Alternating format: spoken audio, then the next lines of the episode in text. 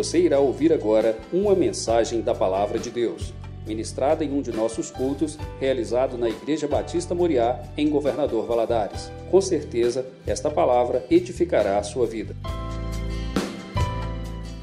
Convidar a ficar de pé agora. Abra sua Bíblia no livro de Gênesis, no capítulo 12. Nós vamos ler apenas um versículo. Você vai ter bastante tempo para descansar.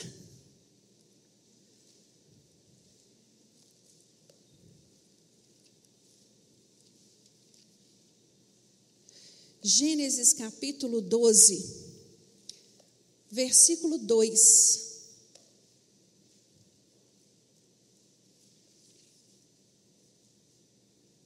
Nos fala assim: De ti farei uma grande nação e te abençoarei, e te, e te engrandecerei o nome, se tu uma bênção. De ti farei uma grande nação e te abençoarei e te engrandecerei o nome. Se tu uma bênção. Coloca a mão no seu coração agora e repita comigo: Eu sou uma bênção. Mais uma vez, declara para você mesmo: Eu sou uma bênção. Senhor meu Deus, assim de pé como nós estamos, de olhos fechados, nós queremos, meu Deus, te pedir mais uma vez Fala conosco, Deus, ministra em nós, na nossa mente, no nosso coração. Viemos aqui, meu Deus, porque somos carentes de Ti, necessitados da Tua palavra, da Tua direção. Meu Deus, não estamos aqui por causa de A ou de B, mas por Tua causa, porque Te amamos, Senhor Tu és a razão da nossa alegria. Para onde iríamos nós se só o Senhor tem palavra de vida eterna? Fala conosco nesta noite, Deus, ministra em nós por misericórdia do teu nome. Senhor, fala com aqueles que estão nos assistindo agora, fala com aqueles que ainda porventura irão assistir esta palavra. Meu Deus, Ó oh, Espírito Santo de Deus, venha inundar este lugar com a tua presença. É o que nós te pedimos no nome de Jesus. Amém. Você pode se assentar. Se tu uma bênção. Esse é o título da minha palavra para esta noite. Meditando nesse tema, eu fiquei pensando, por que será, né, que às vezes apesar de sermos uma bênção, não agimos como tal, não agimos de forma abençoada. Por que será que tantas vezes perdemos a bênção por agirmos precipitadamente? E tantas outras não agimos de acordo com a palavra que conhecemos e sabemos o que ela tem dito para nós e a nosso respeito, né? Porque somos inconstantes em nossas decisões. Quando aqui nós olhamos para esse texto do capítulo 12, ali é um encontro de Deus com Abraão. E Deus faz uma promessa a Abraão, né, de que iria engrandecer o seu nome, que iria prosperá-lo. Mas o que eu acho lindo é que Deus resume isso tudo numa frase: "Se tu uma bênção. Por que o Senhor falou isso para Abraão?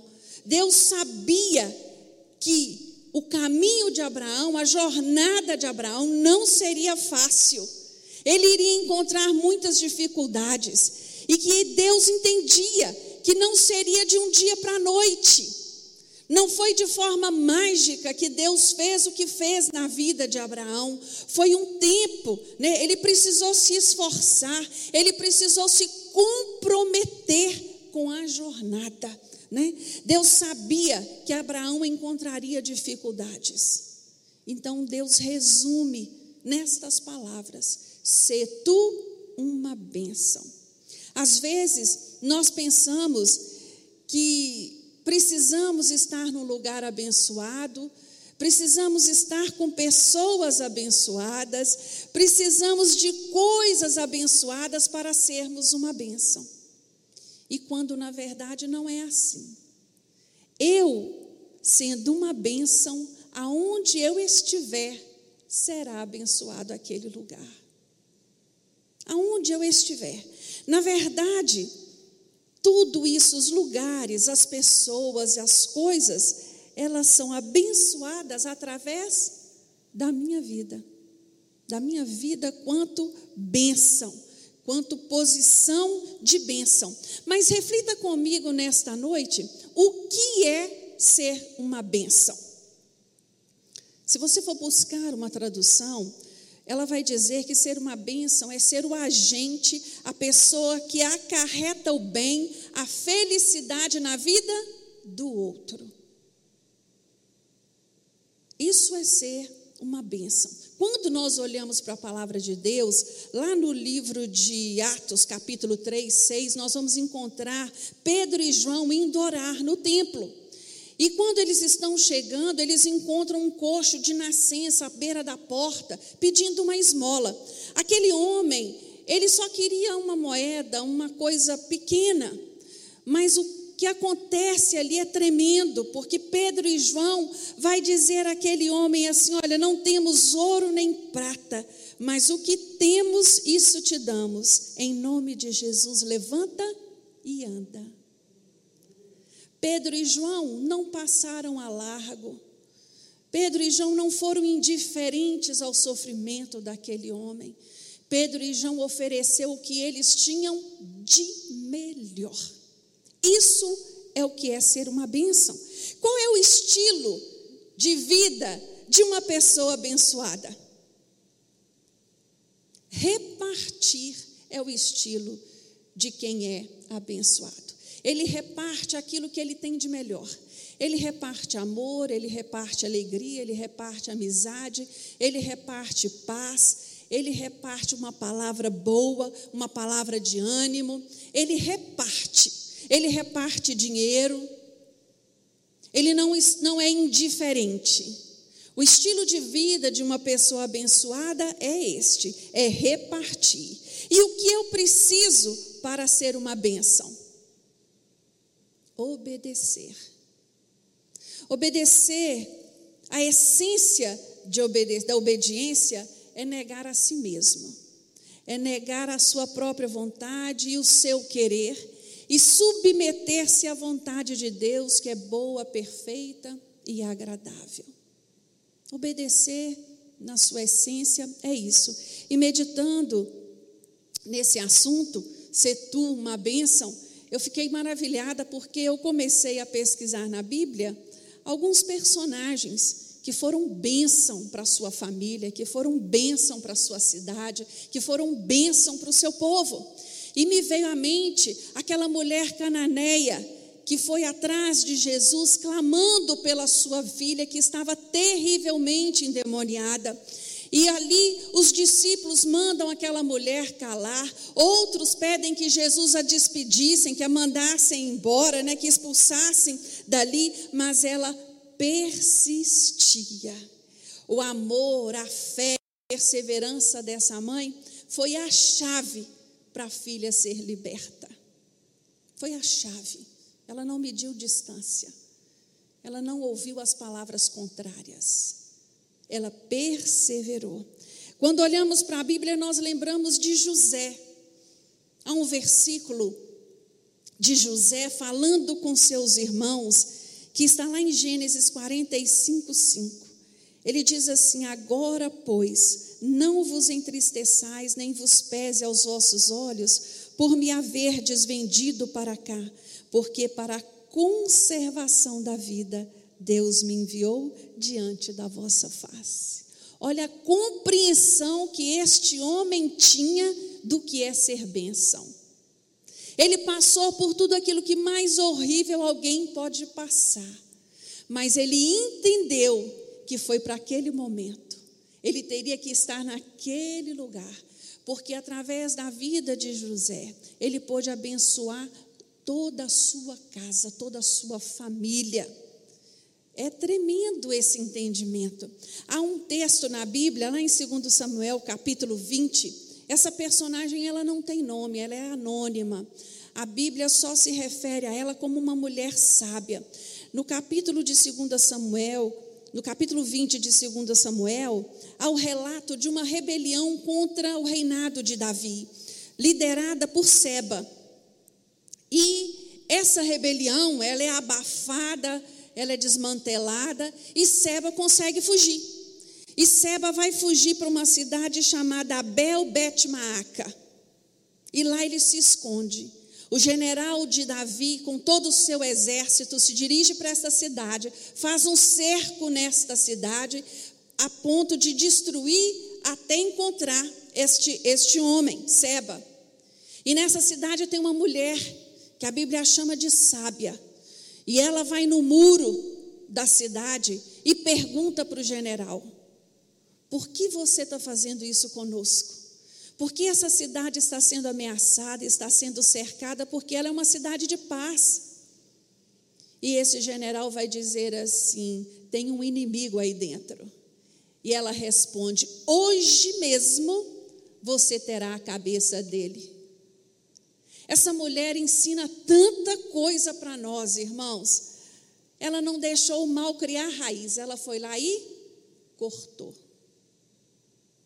Ela eliminou o mal pela raiz. Essa mulher decidiu ser uma bênção para quem? Para a sua cidade. Se nós fôssemos aqui ficar citando exemplos de homens e mulheres que foram bênção, né, registrados aqui na palavra de Deus, nós iríamos ficar aqui a noite toda. Confesso que eu fico assim, querendo. Mas eu escolhi um personagem, escolhi uma pessoa alguém que pudesse mostrar para você e para mim a importância de sermos bênção, de sermos bênção na nossa família, de sermos bênção na nossa, no nosso ambiente de trabalho, de sermos bênção na nossa escola, de sermos bênção aos nossos amigos. E como ser isso? Como é que isso pode ser feito? Né? Abra sua Bíblia lá no capítulo de 1 Samuel, capítulo 25. O capítulo 25 de 1 Samuel vai falar, vai fazer um relato, e ele começa descrevendo um casal. O nome de, da mulher desse casal é Abigail, e, e, e o nome dela significa razão de alegria. Eu gostaria de confessar para vocês e deixar bem claro de antemão: toda vez que eu vou ministrar mulheres, eu gosto de usar personagens femininos da Bíblia.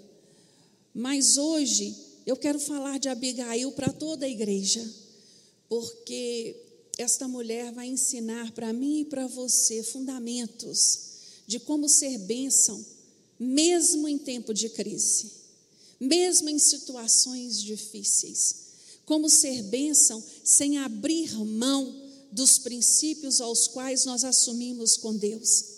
E esta mulher, aqui no livro de 1 Samuel, capítulo 25, nós vamos ler apenas dois versículos, os versículos 2 e 3, que nos diz assim: Havia um homem em Maom que tinha suas possessões no Carmelo, homem abastado, tinha três mil ovelhas e mil cabras e estava tosqueando as suas ovelhas no Carmelo. Nabal era o nome deste homem e Abigail o de sua mulher. Esta era sensata e formosa, porém o homem era duro e maligno em todo o seu trato. Era ele da casa de Caleb. Esta mulher era o quê? De bom trato, de bom entendimento. Era uma mulher inteligente e formosa. E ela era casada com um homem duro e maligno de obras.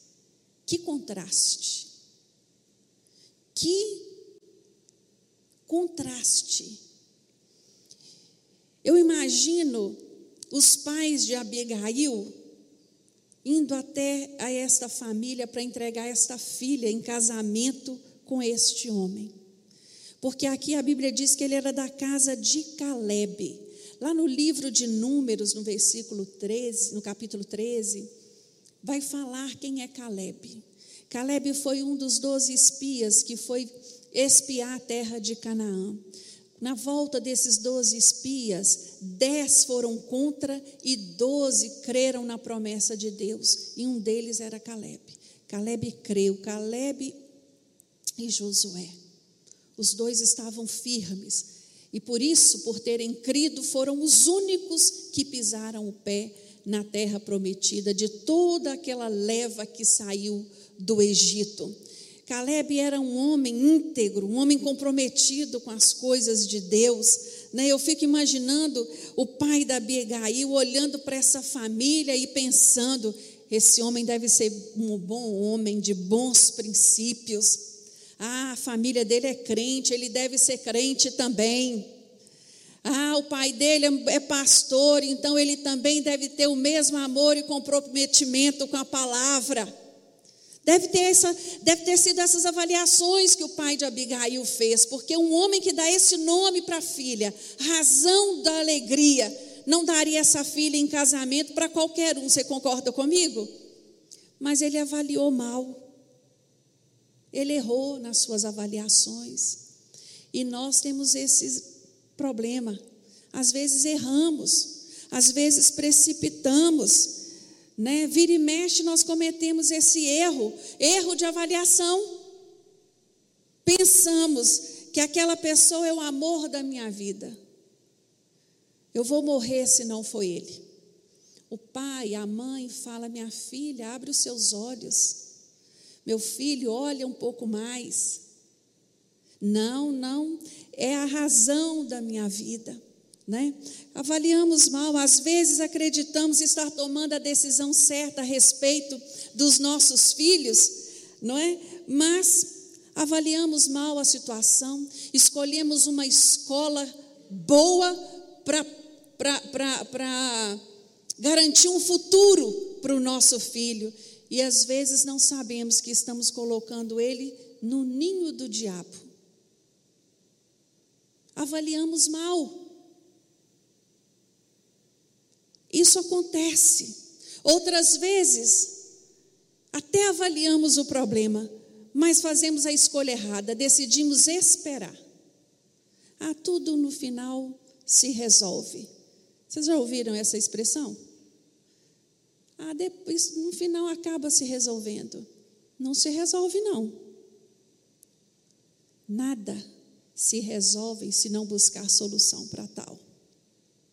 Então, nós vemos aqui que problemas existem e muitos deles provocados por nós, resultado da nossa má avaliação. Existem coisas que estão tão claras aos nossos olhos, mas fazemos a escolha de quê? De não ver. Porque vamos preferir dizer assim: ninguém nunca ninguém me falou nada, eu não vi, eu não sei de nada. São sérios, é muito sério esses posicionamentos.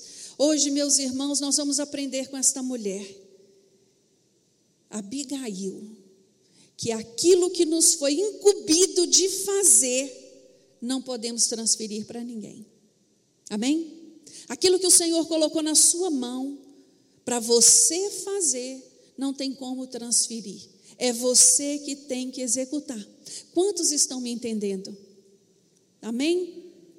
Esta mulher era casada e vivia com um homem duro e maligno. Quando eu olho para esses dois adjetivos, eu posso imaginar esse homem rude, injusto, sem diálogo, grosseiro, não provavelmente não era um bom marido, provavelmente não era um bom patrão, porque nós vamos ver mais adiante o que vai acontecer no relatar dessa história. Então, essa mulher tinha muitos motivos para desistir desse marido, para desistir dessa família, para desistir disso tudo. Mas ela escolheu fazer o que toda mulher sensata, faz. Você vai entender qual é a atitude de Abigail. Eu não vou ler todo o texto, mas eu vou aqui contextualizar para você. Neste momento aqui do capítulo 25, Davi já havia sido ungido rei, mas ele ainda vivia fugido das perseguições de Saul. E ele estava vivendo em cavernas nesse momento. E ele ficou sabendo ali perto de Nabal que Nabal estava tosqueando as suas ovelhas. Era um costume da época, irmãos, depois que se tosqueasse arrancasse todo o pelo das ovelhas para fazer tecido, para fazer lã, matava muitas delas para ter suprimento, né? Então ele ficou sabendo do que estava acontecendo ali e ele incube alguns dos seus homens para irem até, até Nabal pedir alimento para eles. E dar as instruções de como eles iriam falar e de que maneiras eles iriam é, é, é, proceder. Estes homens vão até a casa de Nabal, fazem o pedido, com toda a formalidade que Davi é, é, diz, né? E se você olhar no capítulo, no versículo 10 do capítulo 25, Nabal vai responder assim: Quem é Davi? Olha o desprezo dele. Quem é Davi? E quem é o filho de Jessé?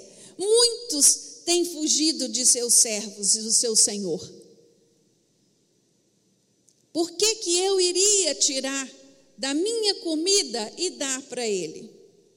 Irmãos, esses homens voltam e relatam para Davi o que aconteceu, como ele procedeu, o que ele disse, o que foi falado. Se você for no versículo 13, ele, Davi vai dizer assim: cada um cinja a sua espada, e cada um cingiu a sua espada, e também Davi a sua. Subiram após Davi uns quatrocentos homens. E Davi, e Davi vai dizer no versículo, no versículo 22, Faça Deus o que lhe aprouver aos inimigos de Davi. Se eu deixar até o amanhecer um só do sexo masculino dentre os seus vivos. Então ele iria matar todos os homens, desde criança até adulto. Essa tinha sido a decisão de Davi. Aí,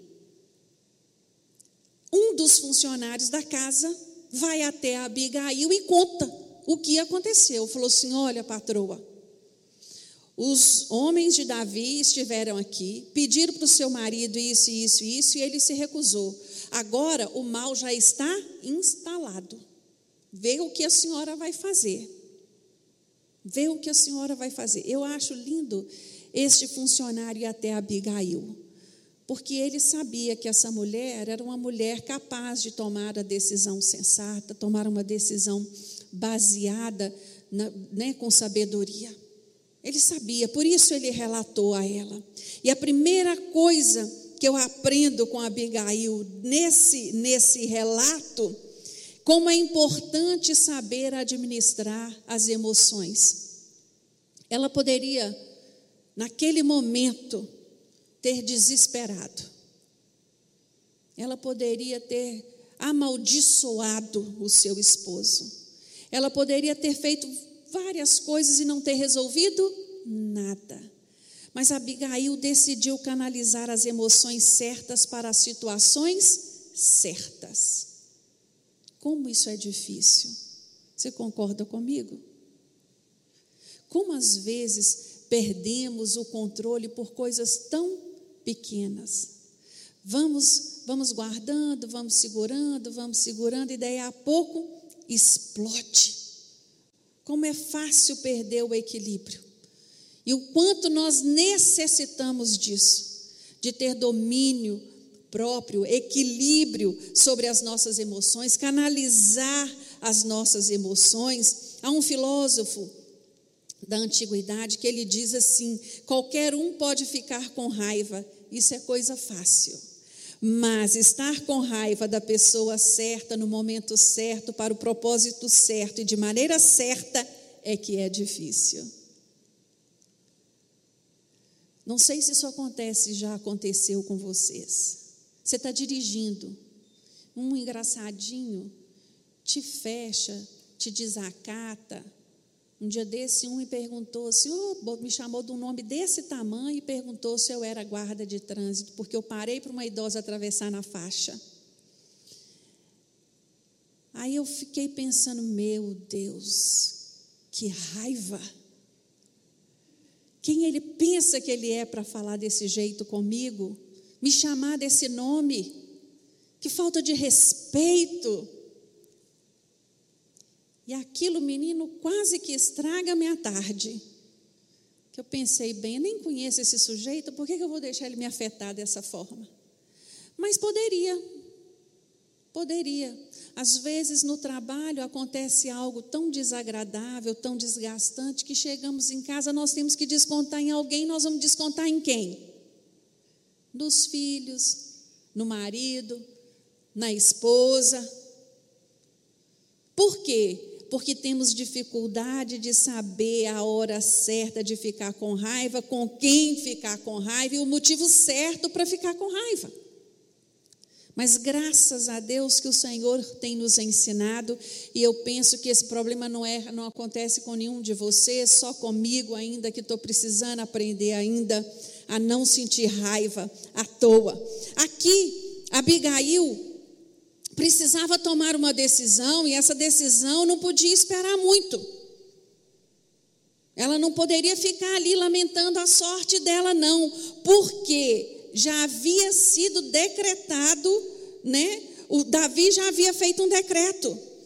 E, e, e, e, eu fico pensando assim, que ela, num momento, ela poderia ter pensado assim: quer saber de uma coisa? Que ele venha, que ele mate mesmo, esse homem não vale nada, eu já estou cansado dessa vida, não poderia? Mas essa mulher, ela ensina para mim para você, irmãos, que existem compromissos que nós assumimos na vida, diante de Deus que nós não podemos abrir mão deles. Esta mulher foi fiel a esse homem, apesar da crise. Apesar da crise.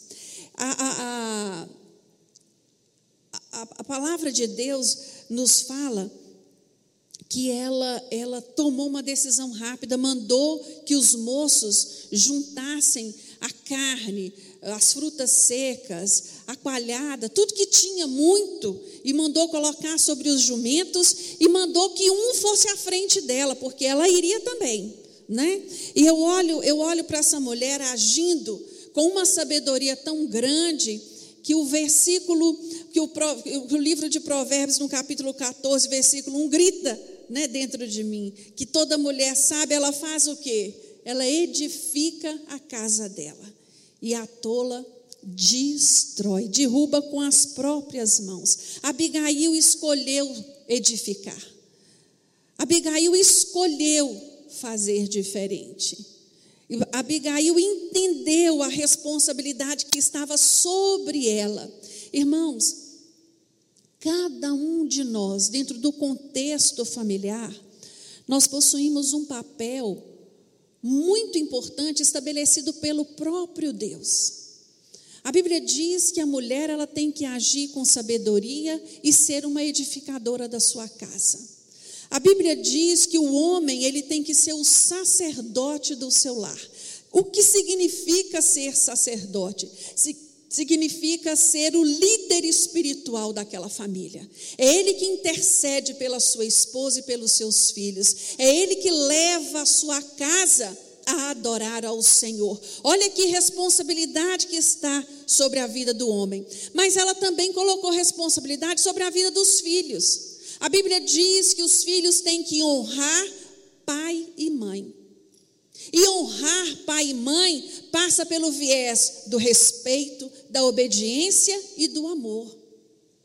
Se nossa família, se o nosso núcleo familiar tiver este entendimento, irmãos, imagina que lar abençoado é esse. Imagina que casa abençoada é essa. Eu sei que muitos que estão me ouvindo agora, ou até que estejam aqui dentro, podem pensar assim: ah, mas o meu marido não é cristão. Meu marido, meu marido ainda não aceitou Jesus. Tem muitas mulheres exercendo o papel de mulheres sábias e de sacerdotes da casa. Tem problema nisso, irmãos? Não.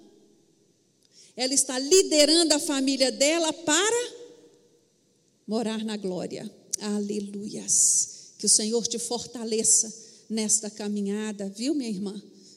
Que o Senhor te tome pelas mãos e renove as suas forças no dia de hoje, no nome de Jesus. Não desanime no seu propósito. Essa mulher, administra suas emoções, apesar de assustada que ela deve ter ficado, né? Apesar de abalada, sem entender muito bem o porquê daquela tragédia está batendo a sua porta, mas ela, ela, ela toma a decisão de não ficar chorando pelos cantos, não ficar contando para ninguém, mas ir buscar solução.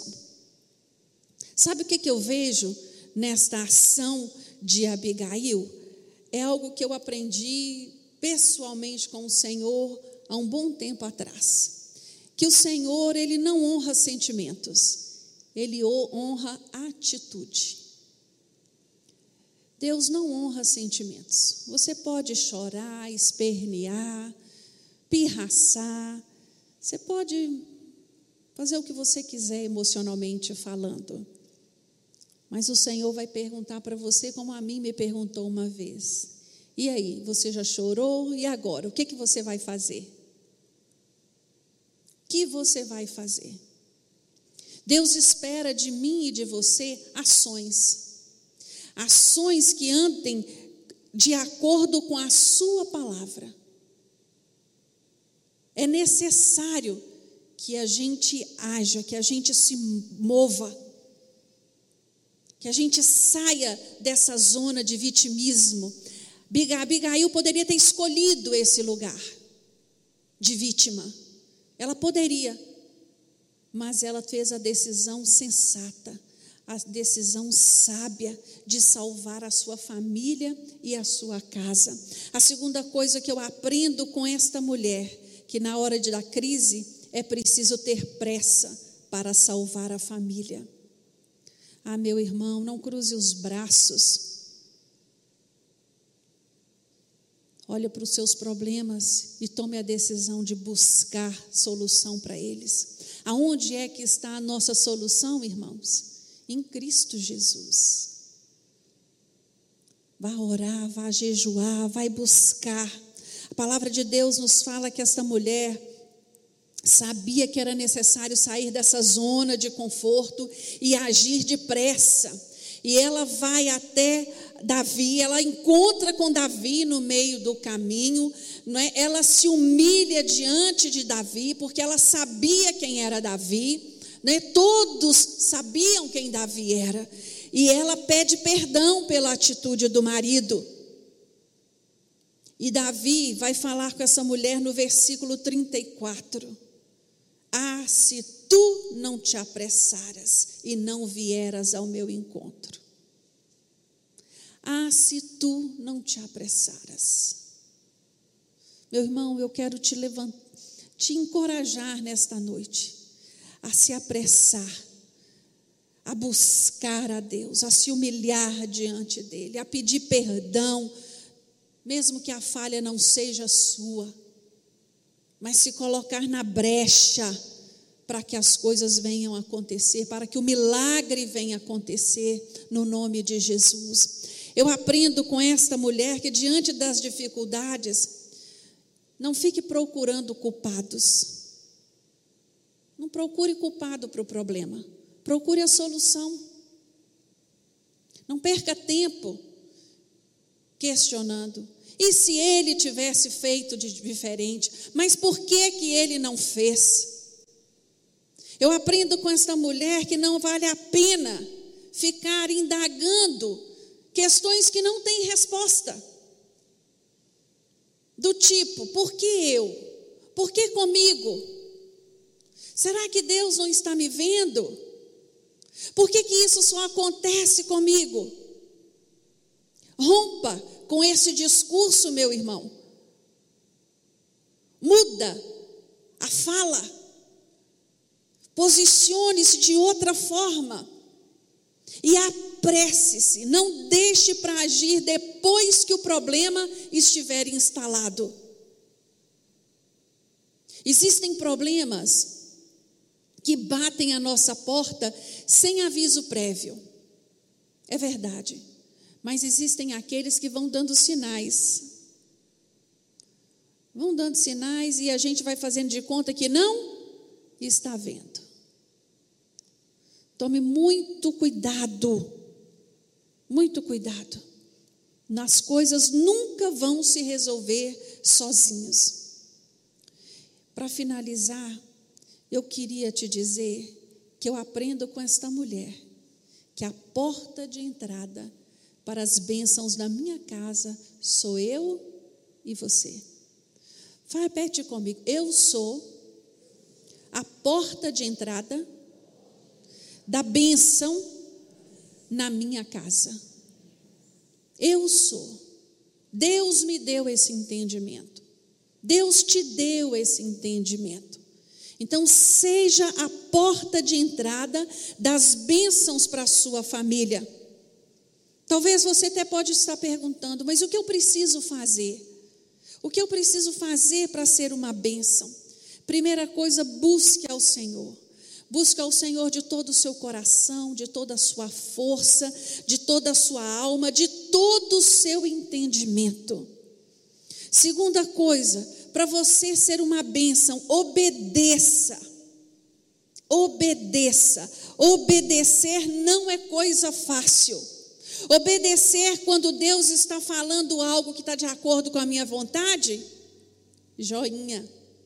Mas obedecer quando a vontade de Deus vai contrária, né? A tudo aquilo que eu quero, aquilo que eu acredito, aquilo que eu penso que é o melhor para mim, aí é complicado. Abraão, ele teve que fazer esta escolha. Deus pede o filho de Abraão. Deus pede Isaac. E Abraão fez uma escolha: obedecer. E à medida que ele ia subindo aquele monte Moriá para sacrificar seu filho, Deus proveu o cordeiro. E aquela decisão de Abraão de obedecer ao Senhor foi tão grande para a vida dele, porque ele foi abençoado plenamente. Obedeça ao Senhor. E a terceira coisa, meu irmão, minha irmã, seja perseverante. Seja perseverante. Eu sei que há momentos em que a vida, os problemas, as dificuldades, as questões se avolumam de tal forma que a nossa tendência é desanimar e, e, e, e desistir, mas nós precisamos persistir. Persistir seja arrastando, venha. Seja doendo, venha. Persevere. Estamos vivendo em um mundo de constante batalha.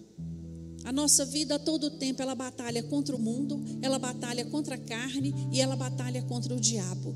E se isso tudo não fosse suficiente, nós ainda temos uma batalha interior psicológica, que não é coisa pequena todos nós. Mas a palavra de Deus nos fala em 2 Coríntios 10, 3: Porque, embora andando na carne, não militamos segundo a carne, pois as armas da nossa milícia não são carnais, mas poderosas em Deus, para demolição de fortalezas, derribando raciocínios e todo o baluarte que se ergue contra o conhecimento de Deus, e levando cativo todo pensamento à obediência de Cristo todo pensamento. Irmãos, é aqui, na minha mente, que eu venço e perco as minhas batalhas. Aprenda a reconhecer os pensamentos que têm rondado a sua mente. Não aceite pensamentos que não venham do Senhor. Abraão, ele teve uma longa caminhada de Ur dos Caldeus até Canaã. Provavelmente, em alguns momentos, ele deve ter pensado em desistir. Provavelmente, em alguns momentos, ele deve ter pensado em mudar a rota da sua trajetória. Mas ele perseverou. E eu quero te perguntar esta noite: você tem perseverado? Você tem perseverado em servir a Deus? Você tem perseverado em obedecer a Deus? Eu quero te convidar a ficar de pé agora com olhos fechados ainda, eu gostaria de te fazer a pensar como ser bênção na minha família, na minha casa.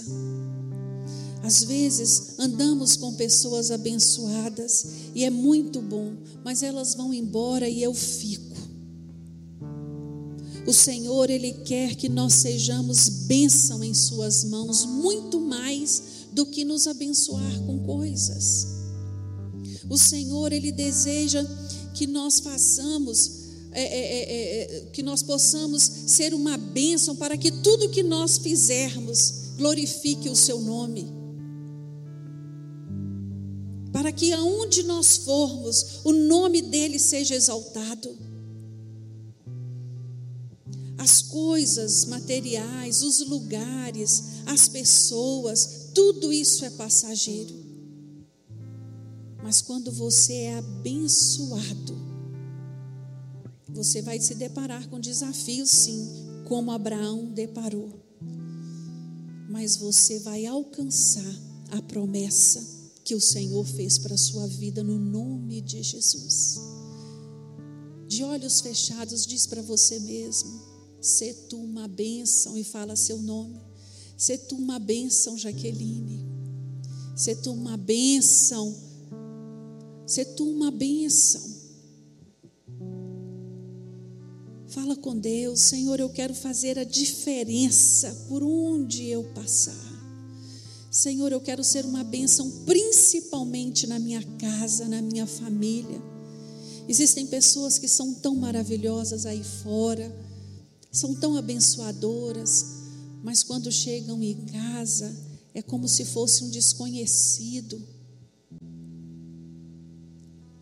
O que adianta você ganhar o mundo e perder a sua família, perder a sua casa? Fala com Deus agora, Senhor, eu quero ser uma bênção na vida da minha esposa. Você que é casado, eu quero ser uma bênção na vida do meu marido, eu quero ser uma bênção na vida dos meus filhos, eu quero ser uma bênção na vida dos meus sobrinhos, eu quero ser uma bênção na vida dos meus pais, eu quero ser uma bênção na vida dos meus vizinhos, eu quero ser uma bênção no meu local de trabalho, eu quero ser uma bênção na escola onde eu estudo, eu quero ser uma bênção com as pessoas às quais eu me relaciono, eu quero ser uma ferramenta de bênção nas mãos do Senhor, eu quero fazer a diferença por onde eu passar, eu quero ter uma palavra abençoadora para a vida daquele aquele que está desesperado. Eu quero ter um olhar é, sensível ao outro para perceber que ele está necessitado de mim. Ah, Deus, eis aqui, Senhor, a tua igreja diante de ti. Meu Deus, como nós queremos ser uma benção.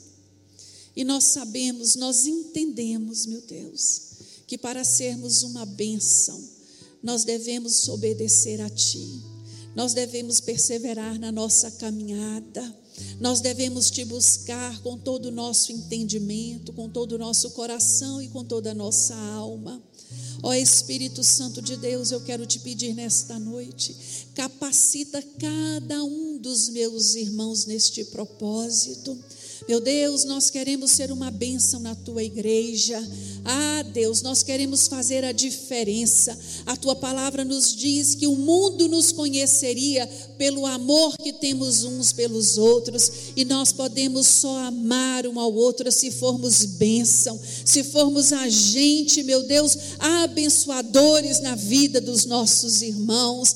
Meu Deus, não nos deixe, Senhor, indiferente a nada o que está acontecendo à nossa volta, tira os nossos olhos de nós mesmos, amplia nossa visão nesta noite, nos dê discernimento, nos dê entendimento espiritual daquilo que está acontecendo, Deus, na vida dos nossos filhos, na vida da nossa família, na vida do nosso cônjuge. Às vezes vivemos tão apressados que não percebemos o que está acontecendo a um palmo do nosso nariz. Ah, Deus de misericórdia, nos ajuda, Senhor, nesta jornada, assim como o Senhor ajudou Abraão. Eu tenho certeza que por muitos momentos aquele homem pensou em desanimar, mas o Senhor trouxe renovo sobre a vida dele. O Senhor o tomou pela sua mão, o Senhor direcionou os teus passos. Faça assim com cada um de nós, meu Deus, é o que nós te pedimos nesta noite. Nos ajuda nesta caminhada. Se conosco, Senhor, para que cada um de nós possamos verdadeiramente proclamar: Eu sou uma bênção. No nome de Jesus nós oramos e agradecemos, meu Deus, que o teu amor, que a tua graça, que a tua infinita misericórdia, que a tua doce consolação, ó Espírito Santo de Deus, esteja sobre a vida de cada um dos meus irmãos Senhor, iniciaremos uma semana, mais uma semana. Vai à nossa frente, nos ajuda. Nos ajuda, Deus, em cada propósito que o Senhor tem colocado nas nossas mãos para cumpri-los de acordo com a tua vontade. É o que oramos no nome de Jesus. Amém. Que o Senhor